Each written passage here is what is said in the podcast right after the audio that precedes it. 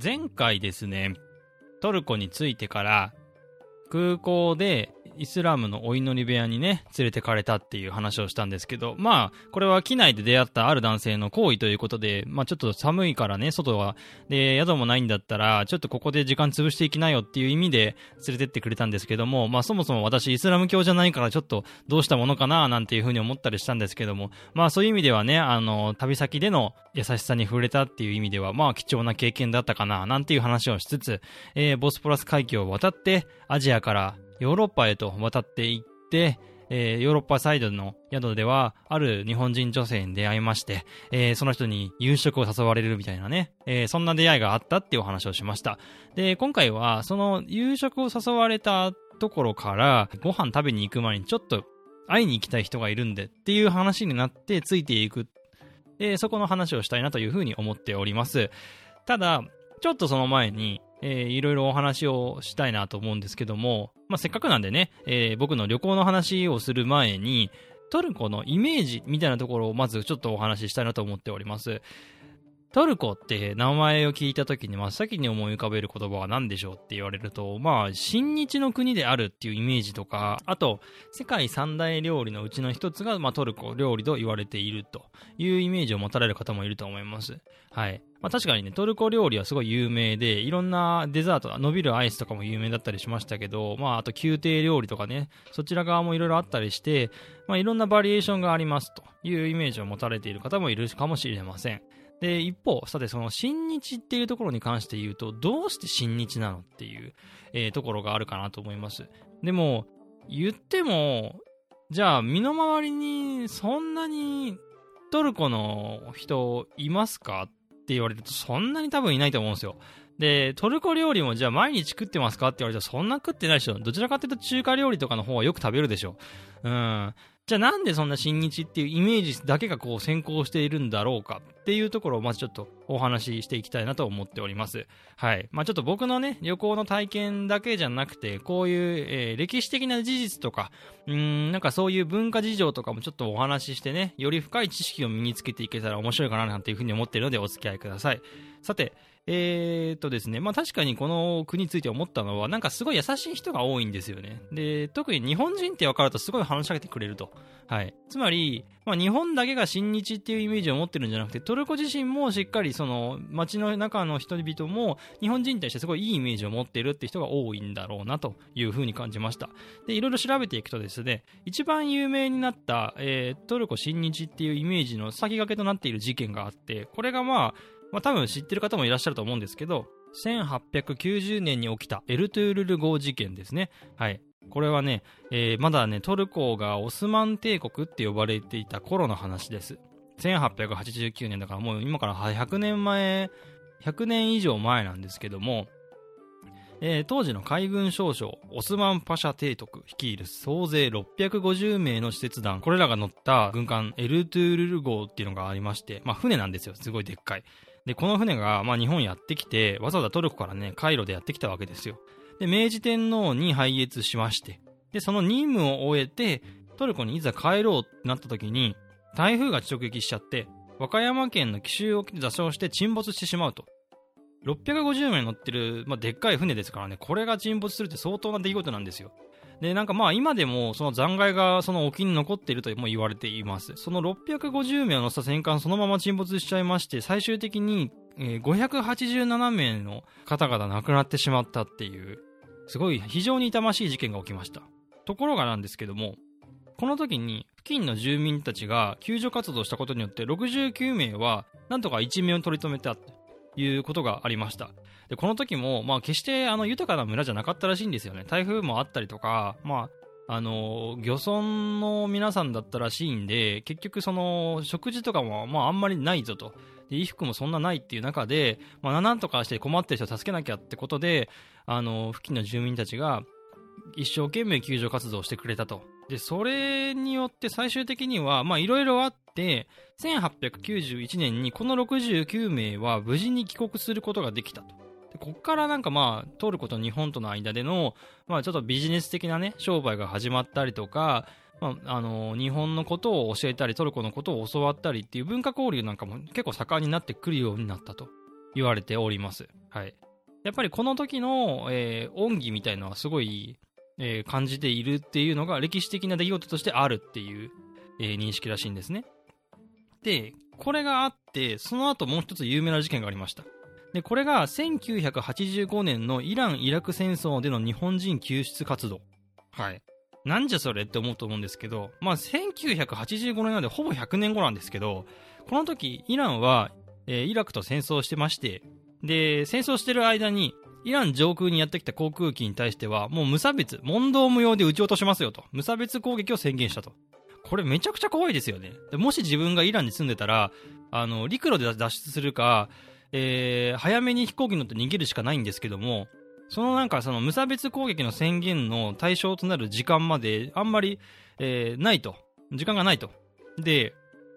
この時にイラン駐在の日本人たちは急いで脱出しようとするんだけども、やっぱり全員逃げ出せないっていう状況になってしまったと。ね。はい。で、自衛隊とか日本の民間旅客機も救援を試みるんだけども、やっぱり出せないと。うん、今からその航空機手配して帰ってくるにしても、結局無差別攻撃の時間にかぶっちゃうから、これ行っても撃ち落とされちゃうぞっていう風になるわけですよ。その時にどうしたかっていうと、まあ、日本の大使館がトルコの大使館に要請して、えー、トルコ航空にお願いしますって言って、飛行機ちょっと1個増やしてもらって、で、えー、イランに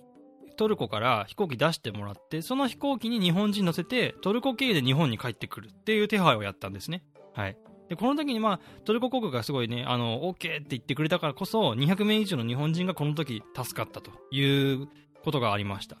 で、これがまあ、100年前にあったエルトゥルル号の事件の恩返しですとも言われていて、まあそういった、その2つの事件が時を超えてあったことによって、日本とトルコの絆はより強いものになっていたと。それで、まあ親日の国なんていうふうに言われていると。お互いにね。はい。で、まあ、こういうふうに言われているんですけども、多分こっからいろいろ調べていくとですね、実は、まあ、あのー、エルトゥーレル号事件の後ね、オスマン帝国は滅亡してしまってトルコ共和国になったりとかして、領土も変わったりとか、住んでる民族も若干ね、変わっていったりとか、第二次世界大戦があったりとかして、日本とトルコの国交って断絶してたとかね、あんまりいい関係じゃなかった時期も実はあったんですよ。はい。でもまあそういうことがいろいろあったけども、結局戦争を終えて民間企業とか政府のプロジェクトとかがあって、なんかトンネル作ったりとか、あと、何、ボスポラス海峡の地下鉄みたいなの作ったりとか、あとなんだろう、原発だったりとかね、そういうのあったりとかもしましたね。うん。さっきのエルトゥルル号事件とか、イラン・イラク戦争の内容っていうのは、映画とかにもよくなったりとか、小説なんかにもなっているので、もし興味がある方は、いたらちょっと自分で調べて読んでみればと思います。はい。なんかまあ、いろいろあって、結局まあ、エルトゥール号とイラン・イラク戦争の事件がすごいフォーカスされて、えー、新日っていうイメージが生まれるようになってきたという感じですね。はい。で、経済、経済とか文化的な交流も多少ありますというところで、やっぱりその新日っていう言葉が、まあ、一人歩きしているのではなく、まあ、背景としてこういう出来事がありましたっていうことになっています。はい。で、僕もね、現地についてすごい思ったのは、とにかく日本人って分かると話しかけてきてくれたりする人が多いのと、まあまあ優しい人が多いんだろうなというイメージをすごい持ったんだけども、それ以上にね、えー、まあそのイスタンブールっていう場所が様々な文化の交流地点であるっていうのと、観光的なところと経済的なところで国際的に開けてるから、やっぱり外国人に対するなんか、あのーなんて言うんだろう、イメージが、あのー、外から入ってくる人に対するイメージっていうのが、全然悪いものがないあんまないんだろうねっていうふうに思った。むしろまあトルコの人って外に出たりもするから、そういう意味ではね、あんまり違和感がないのかなっていうふうにも感じますね。で、もう一つ、これは結構すごいなと思ったんだけど、自分のことを見て日本人ってすぐわかるっていうね。あんた日本人でしょみたいな感じで、話しかけてくるんですよ。あんた日本人でしょみたいな感じですぐ話しかけてくるんだけども、これって結構すごくて、えっ、ー、と、日本人で海外に行ったことある方すごいわかると思うんですけど、あの、中国人か韓国人によく間違えられるっていう。で特に、バブル経済の時は多分日本人のツアー客がすごい多かったから、どこ行っても日本人の人が、えー、観光ね、たむろして行ってるみたいな、ツアーバス貸し切りで、いろんなところ行ってっていうイメージがあったと思うんですけど、今って、あの、中国、今、まあコロナだからあれだけども、ちょっと前までは中国の人がすごい多くて、バス貸し切りでいろんなところ行ってっていうのは、まあ当たり前のように中国人の団体客が多かったんですよ。はい。ところが、えっ、と、ここを来ると、全然間違えられないっていうのが本当にびっくりして、あ自分のことちゃんと日本人として認識できるんだっていう、こんにちはなんて言ってくる人もいたぐらいだったから、やっぱりその、まあ私が日本語のガイドブック持ってたからとかそういうのもあるのかもしれないけど、外国人からしてみたら、ね、日本人の顔、中国人の顔、韓国人の顔って多分見分けあんまつかないだろうから、えー、その、その何、顔だけじゃなくて、見た目、ファッションとか服とかそういうものを見て、あ、この人は日本人なんだろうなっていうふうに思って、話しかけてきてくれたのかなというふうに思います。はい。さて、えー、そんな新日の国でですね、今度はどんな出会いがあるのかというところで始めていきましょう。3、2、1、0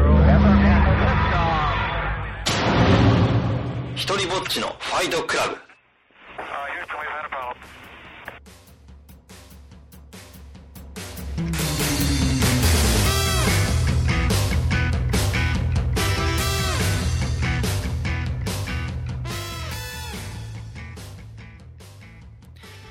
はい、というわけで始まりました。一人ぼっちのファイトクラブ。お相手を務めさせていただきますのは私、ジェラでございます。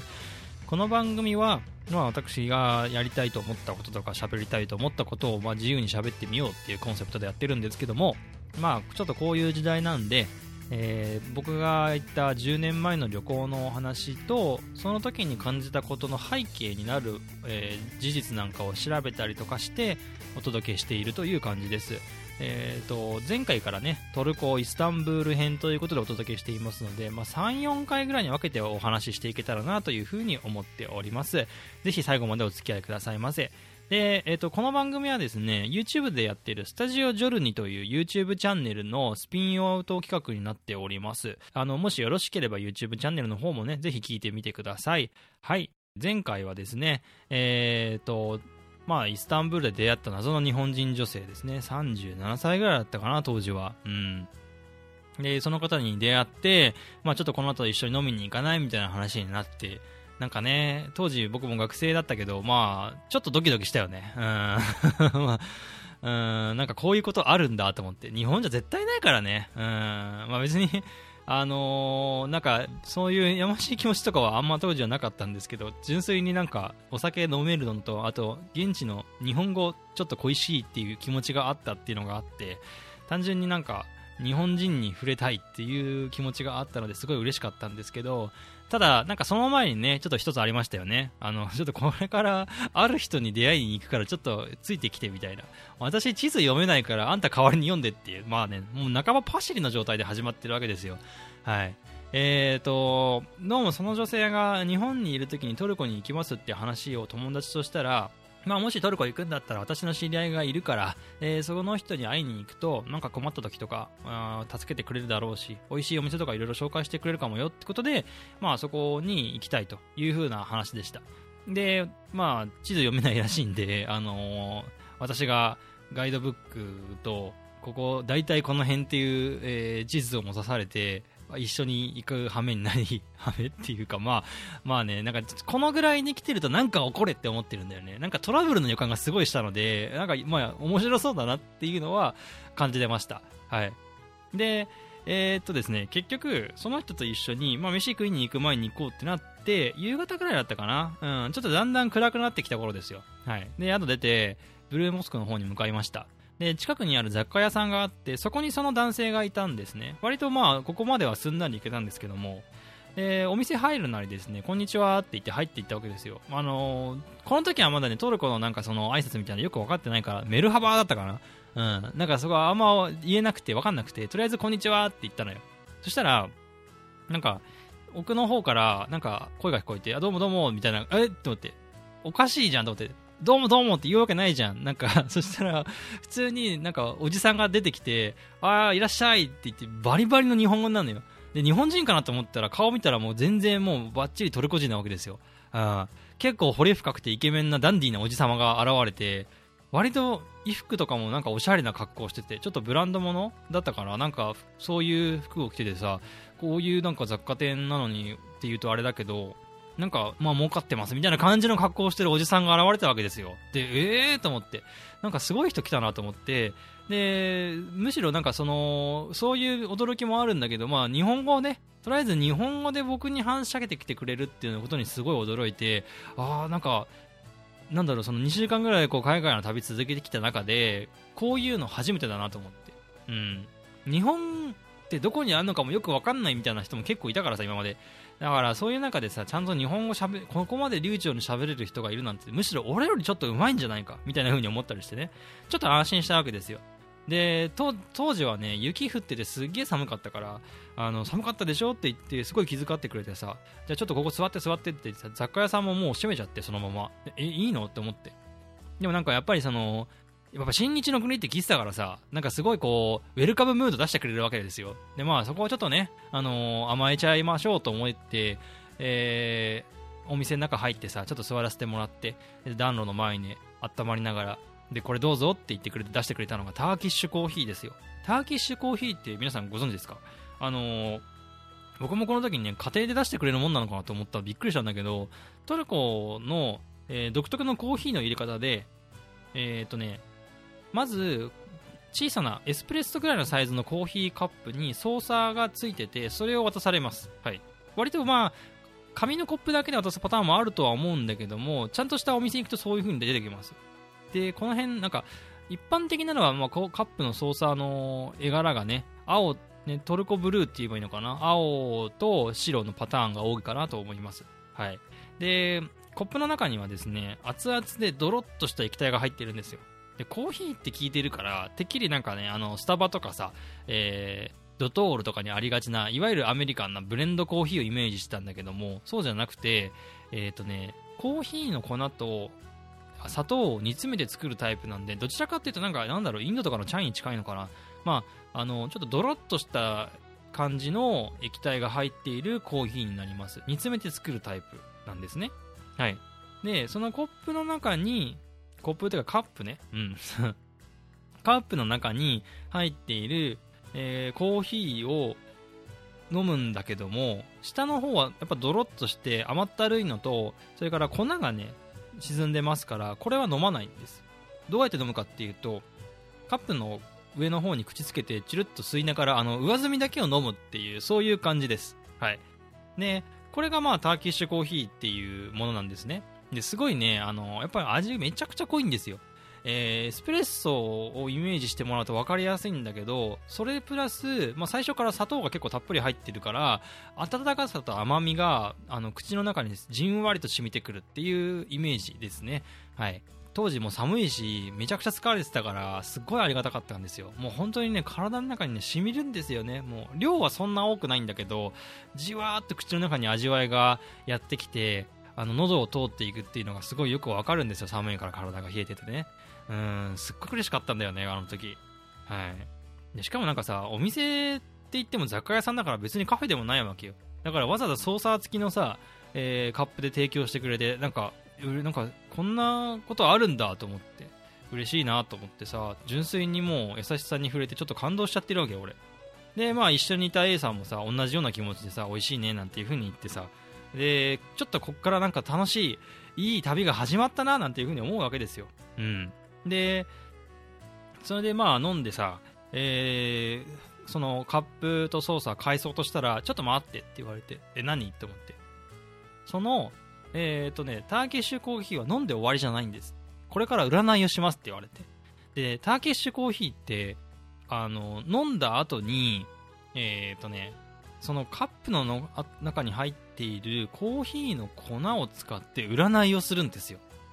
これは面白いでしょうん。あの、カップの上に、まあ、もらったソーサーを上からかぶせるわけです。で、蓋にして、で、その蓋ごとカップをひっくり返して、ソーサーのところにカップから流れ出てきた沈殿したコーヒーの粉の形を見て、えー占いをするっていうのがターキッシュコーヒー占いって言ってこれはトルコの中にあるカフェとかでもやってくれるんですよ実際に。でそういうものとしてやっぱあるんですよね。日本でいうと茶柱が立ったとかそういうのをイメージしてもらえると分かりやすいかもしれない。はい。でまあなんかそういうものを見てまあなんだろうね、お茶単純に飲んで楽しいだけじゃなくて、まあ、量がそんな多くないからね、のすぐ飲み終わったらそれはそれで、えー話が、花が咲くっていうものなのかもしれないけど、まあ、そういうなんかトルコのえーティータイムの習慣みたいなものがあるわけですよ。ね。はい。いや、早速なんかそういうね、おもてなしがあるんだと思って、すっごい嬉しかったんですよ、僕。で、でその M さんっていうそのトルコ人の男性の人なんですけども、この人が私のコーヒーの模様を見て、うーんとか言って、すごいなんか見て、なんか言ってんですよ、なんかこう。この模様は、うん、あんま良くないね。これから君に良くないことが起こるかもしれないからね。うん、気をつけた方がいいよ。ああ、とか言って、適当だな、こいつと思って。い やいや、そんなことないでしょ、とか言って、適当になんかさ、俺もさ、返したんだけどさ、なんか、俺が話してもさ、なんかあんま俺の顔見てくんないわけよ。うん、ななんだこの人はと思って。すげえって、なんか雑な占いしてきたなと思って。なんか変だなって思ったの、この辺から。で、そしたら、今度はその M さんが A さんの操作を見て、なんか突然、ん？みたいな顔をするわけ。なんか眉毛の眉間にこう、しわを寄せて眉毛をこう上に当ててさ、なんか、これは？みたいな。なんなんていうの？なんか、福山雅治の、あのー容疑者 X の献身じゃないけど、なんかこういう顔してさ、うーん、これはなんだ？みたいな顔してて。で、なんか、ぶっちゃけ俺が見た感じだと、俺と模様全然変わんねえじゃんって思ったんだけど、この結果は、ちょっとここじゃ言えないからね。二人の時に話したいんだよね。とか言い始めて、これなんか、なんだこいつと思って。何を言って、今別に今言えばいいじゃんと思ったら、なんか本当にちょっと言えないから、ここじゃ言えないんで、無理ですみたいな感じをすごい出してきて、俺が聞いても教えてくんなくて、A さんが、いや、全然いいよ、今言ってくれていいよって言っても、もう一言も語ろうとしないわけですよ。でもう言えない、絶対言えない、無理無理無理みたいな。ちょっとこれはまずいよ、みたいなことを言い始めて、後でちょっと教えるから、ちょっと、あの、二人っきりの時で、みたいなことをすごい強調してきて、そんなやついると思って。でももう教えてくれなかったんですよ、結局ね。結論から言うと、その占いの結果教えてくれなかったんだけど、なんだこれと思って。で、えーまあコーヒー飲み終わって、まあまあまあみたいな感じになってさ、そのもういいですよみたいな感じになって。じゃあ、あの、なんかそろそろもうこれでコーヒーだけ飲んで、もう帰るのかなと思って、なんか美味しいお店でもあったら教えてもらおうかなと思ったら、ちょっともしよければ、うん。まあ、あの僕のお店の屋上があるんですけど、そこちょっと見てくれませんかみたいな。今日は雪が降ってて、あの、ブルーモスクがすごい綺麗に見える日なんですよ。って言われて、え、マジで？と思って。ブルーモスクさ、ちゃんと見てなかったから、見れるの嬉しかったけど、その、ただでさえさ、トルコのブルーモスクって本当に美しくて有名なのに、今雪が降ってて、しかもちょうどいい夕暮れ時だからさ、まあ、あのーて言うんだろうね、えー雪景色プラス、まあ、ちょうどいいライトで綺麗に見えるんじゃないかというふうに思って、すごい見たかったんですよ。トルコに入れる日数もさ、そんな長いわけじゃないからさ、ラッキーと思って。しかも屋上っていうでしょだからさ、上から見下ろす、上から見下ろすほどじゃないかもしれないけど、まあでも、その下から見上げるっていうよりかは、ちょっといい位置で見れるって考えると、ちょっとこれはラッキーだなと思って。で、屋上行ってさ、2階か3階建てだったかな、そのお店が。ちょうどいい位置なんですよ。目の前にちょうどこう、ブルーモスクが見えますみたいな感じで、めちゃくちゃ綺麗でさ。うん。ただなんかやっぱりそのカメラで撮ろうとすると、やっぱり周りの、なんつうの、あの、光がちょっと暗めだから、なかなかうまく夜光、夜景モードで撮れなくて、結構僕シャッター切るのに苦労してたんですよ。で、やっぱりその、雪の方に反射したりとかしてね、結構難しくて、こう、結構時間かけて何枚か写真撮ってたんですよ。そしたら、なんか、そういえばと思って、なんか、写真撮るのに夢中だったんだけども、なんかその、さっきの M さんと A さん、ほったらかしにしちゃったなと思って。なんかせっかくね、あの、行為で屋上上がらせても来てもらえたのにさ、うわ、すげえとか言って、そのまま屋上に上がってくるなり、いきなり写真撮り始めるっていうのもなんかやっぱ失礼だなと思って。ねいくら当時大学生だからって言ってもさ、現地のトルコの人からしてみたら関係ないじゃん。なんか突然知らない奴が上がり込んできて、失礼なことしちゃったなと思って、あ、すいませんっつって、あの、つい興奮しちゃってっていう風に言おうとしたらさ、なんか A さんと M さんがすごいなんか端っこの方でめちゃくちゃなんか話し込んでるのよ。なんかちょっと、なんか変な雰囲気になってるの。なんか、ん？みたいな。あのーなんつうの？ちょっと困りますみたいな感じの顔をしてるわけよ。なんかこれやべえなと思って。これはなんかやべえなと思って、とりあえずその間に入る感じでちょっとすいませんっつって、あの、すごい綺麗ですねみたいな、もう空気読めない感じでその二人の間に割って入ったわけですよ。これはちょっとなんかやばい気がすると思って察して。そしたらなんかまあ M さんがなんか、うん、みたいな、なんかちょっと露骨に嫌な顔してきてさ、まあ、綺麗だったでしょ、みたいな。ここにあの、楽を持ち込んで、飲みながら、あの、モスクを見るっていうのもいいんだよ。ぜひ明日は来てくれよって言ってくれてさ、あ、マジでと思って。なんかすごい、表面上すごい優しくしてくれるなと思って、なんか、今、あからさまに嫌な顔したけど、すごい俺たちに対しては優しいこと言ってくれるなと思って、ちょっと嬉しかったんだけど、それはそれで。で、ラクっていうのは、トルコのお酒のことです。で、えー、と単純に説明するとですね、まあ、焼酎みたいな味わい、ウォッカとかに近いかな、まあ、蒸留酒ですね、はい、で40度ぐらいの度数があって結構強くて癖があるお酒なんですけどもすごい有名な特徴があって何かって言われると氷とか入れたり水と混ぜると白く濁るっていう色が変わる不思議な、お酒なんですね。えー、と現地で見たトルコの映画で面白かったのはラブストーリーだったんだけども、えー男女が2人で話している時に、えー、と男が女になんか愛の告白みたいなのをするんですよ。そうするとその演出としてあの楽の色が白く変わるっていう 心がちゃんとこう傾いたよっていうなんか演出があってあそういうところに使ったりするんだと思ってね面白かったんですけど、まあ、あの日本でも、あのどうだろうな買えると思います。でただ癖があるからなんかトルコ料理とかやってるお店行って一口飲むのがいいと思います。で飲み方のおすすめは、えーまずは最初に、えーボトルで多分出てくると思うんで、えーボトルなり、まあ、そのショットで出てくると思うんでそれをちびちび飲んでください。でその後に氷を入れて冷えた状態で飲みながら水を少し混ぜて白く濁らせてから飲むっていう、えこれがおすすめかなと思います。はい。さて話が脱線しましたがでそんなおじさんがねあのラク持ってきてこれ飲んでもいいですよなんてことも言ってくれたりしてああ優しいなと思ってるんだけどもなんかやっぱ一物抱えてんだよねこの人どう考えても。うん、で微妙になんかちょっとねちょっと重い空気が流れてでじゃあそろそろ降りますかって言ってまたお店戻ってさでちょっともうだんだん外も暗くなってきたからそろそろ晩飯でも行くでしょっていう話になってじゃあお店紹介するからさって言われてそのおじさんに。あありがとうございますっつって。僕の知り合いがやってるあのお店があってトルコワインとかも出してくれるから美味しいよとか言ってくれたのね。でトルコワインってやっぱそのトルコはねイスラム教の国なんだけどもねそのさっきのラクもそうだけどお酒が結構飲めるんですよ。でトルコのワイン結構独特な、ものがあったりするのでちょっと飲んでみたいななんていうふうに思っていて A さんは特にそのトルコワインをすごい楽しみにしたらしくて、はい、なもう2人とも大喜びですよ。もう僕も A さんも大喜びでやったと思って。でこれねもしかしたらおごってもらえるかもってちょっと心の中で僕は当時思ってたんですけども。で、えー、とそのままね車乗せてもらっておすすめっていうお店に連れてってくれたんですね。でそこのレストランがねなんかちょっと高級そうな感じなんですよ。なんか当時僕はなんていうの？まあそのマレーシアからずっと渡ってきたからさ 暑い国から急に来たんだけども革ジャンしかなくてでジーパンだからもうなんかもう一応マフラー持ってるんだけどなんか高級そうなレストランに突然なんかさ革ジャンで汚ねえジーパン履いたなんか変な大学生来たなみたいな。で靴もなんか革というかブーツなんだけどなんか汚ねなんかもうなんだこれみたいな服着てるわけですよ。もうあの砂とかすげえ土で汚れてるからさ俺の体がもう。そんなところにちょっと高級そうなレストラン入っちゃってさなんかちょっと場違いな感じがすげえあるわけよ。でいくら友達のお店だからって言ってもさなんか申し訳ないなと思ってこればっかりはちょっと本当にごめんなさいっていう気持ちなんだけど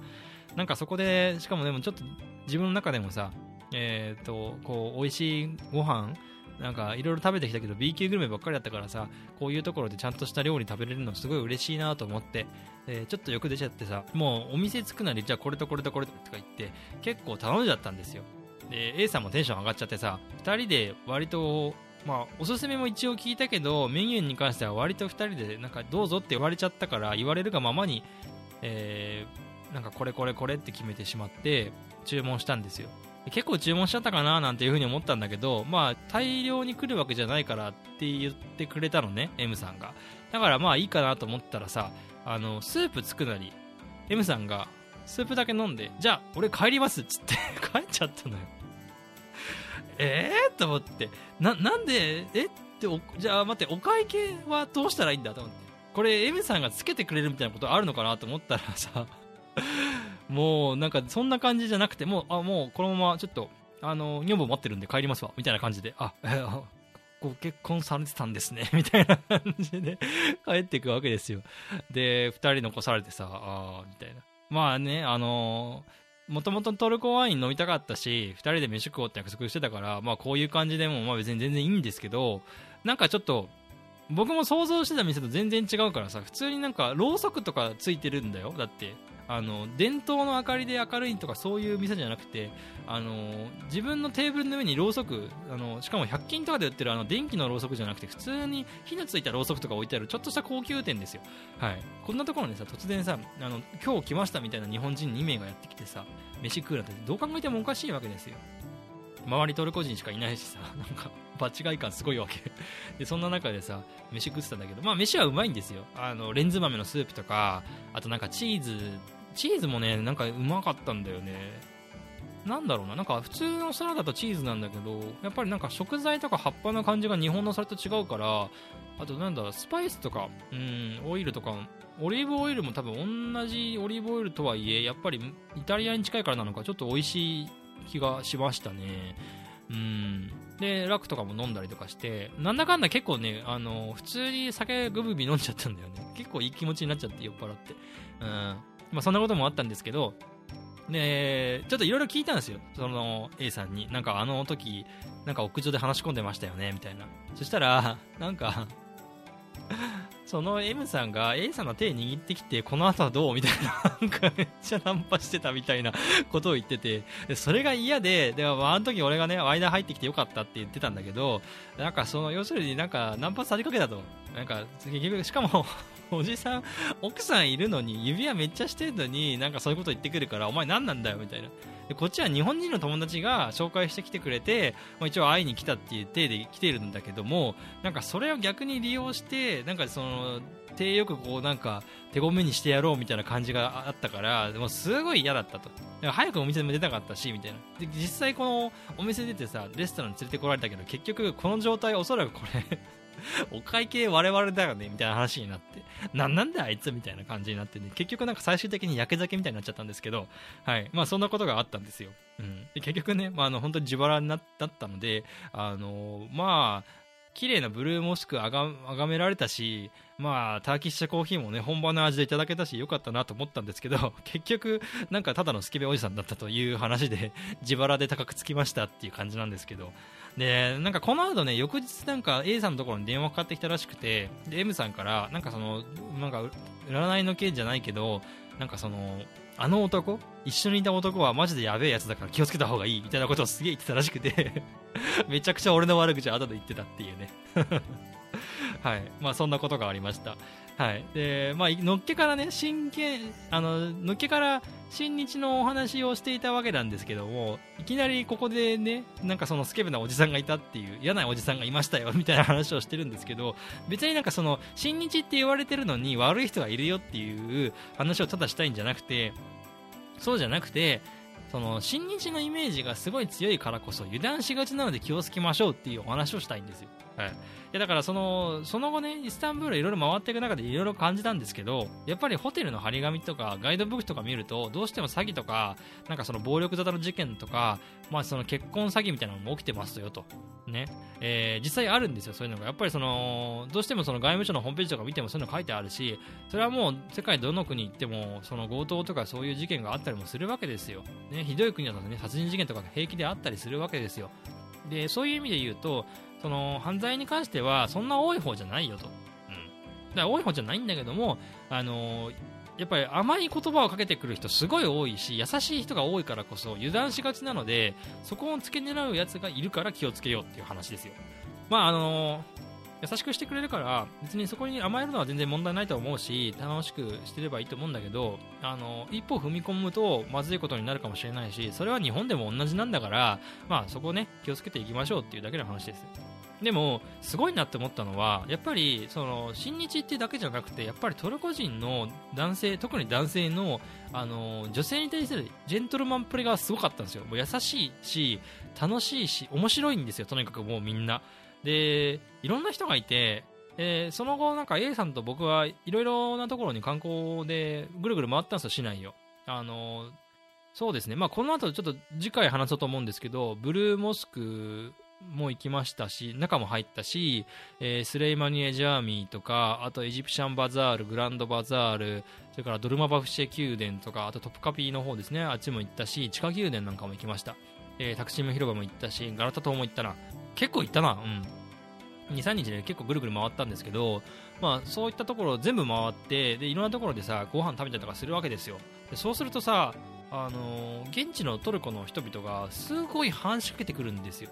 一応ね日本人2人いて、まあ、年離れてる。でも本当兄弟以上に年離れてるとはいええーやっぱりその男と女で来てるわけですよ。で女の人がいるからにはさ大体日本人など話しかけたりはしないでしょ。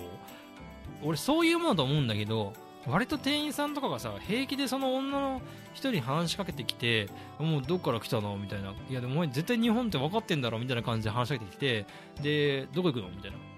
これ美味しいから食べなよとかすごいおすすめしてきたりとか分けてくれたりとかして。でなんか店員さんですらなんかもうあの膝の上に置くナプキンとかをさ普段はおお客様にこう出すんだけどそれを自分の手でパサパサっと畳んでで瞬時に犬作ってこうワンワンみたいなことやってるわけよ。なんかそれ見てもうめちゃくちゃ笑っててすげえなと思って。なんなんかあと紙でバラ作ったやつもいたかな。なんかナプキン紙ナプキンでバラ作ったやつも確かいたんだけどなんかそんなことすると思って。いやでなんかびっくりしたんだけどさなんかそれ日本でやったらドン引きされるじゃん。多分。多分だけど。でもなんか割と当たり前のようにそういうことをやってくる人がいてなんかやっぱりそういうそのホスピタリティじゃないけどなんかその女性を喜ばせてあげようっていう気持ちが異常に強い。すごいびっくりしましたもう。あとでね20代の若者から40代とか50代くらいのおじさんまでもがめちゃくちゃ話しかけてきてくれるわけですよ。僕じゃないっすよ。その女の人に対してめちゃくちゃ話しかけてきてでなんかなんならね夜飯食った時にびっくりしたのが普通にお店のど真ん中で踊り始めたからね。なんかで店員さんも「ヘイヘイ」とか言って手拍子叩いちゃって。なんかそんなことあるの？この国と思って。いやびっくりしたね本当に。うん。だから最初の人もなんかその別にやましい気持ち満々だったけど割とまああの優しくしてあげたいっていう気持ちはあったわけですよ。やっぱりトルコのコーヒー出したりとか綺麗な景色見せたりとか。まあなんかナンパのワンセットな気はするけどもいやそういう意味でそのアグレッシブさをねちょっとあの勉強しないといけないなっていうふうに思いましたね。うん。なんかああいうのを見て自分もなりたいとは別に思わないけどそういう気持ちは大事だなってやっぱ思うわけですよ男として。うん。なんか大事なことを学んだような気がしましたね。はい。一人ぼっちのファイトクラブ。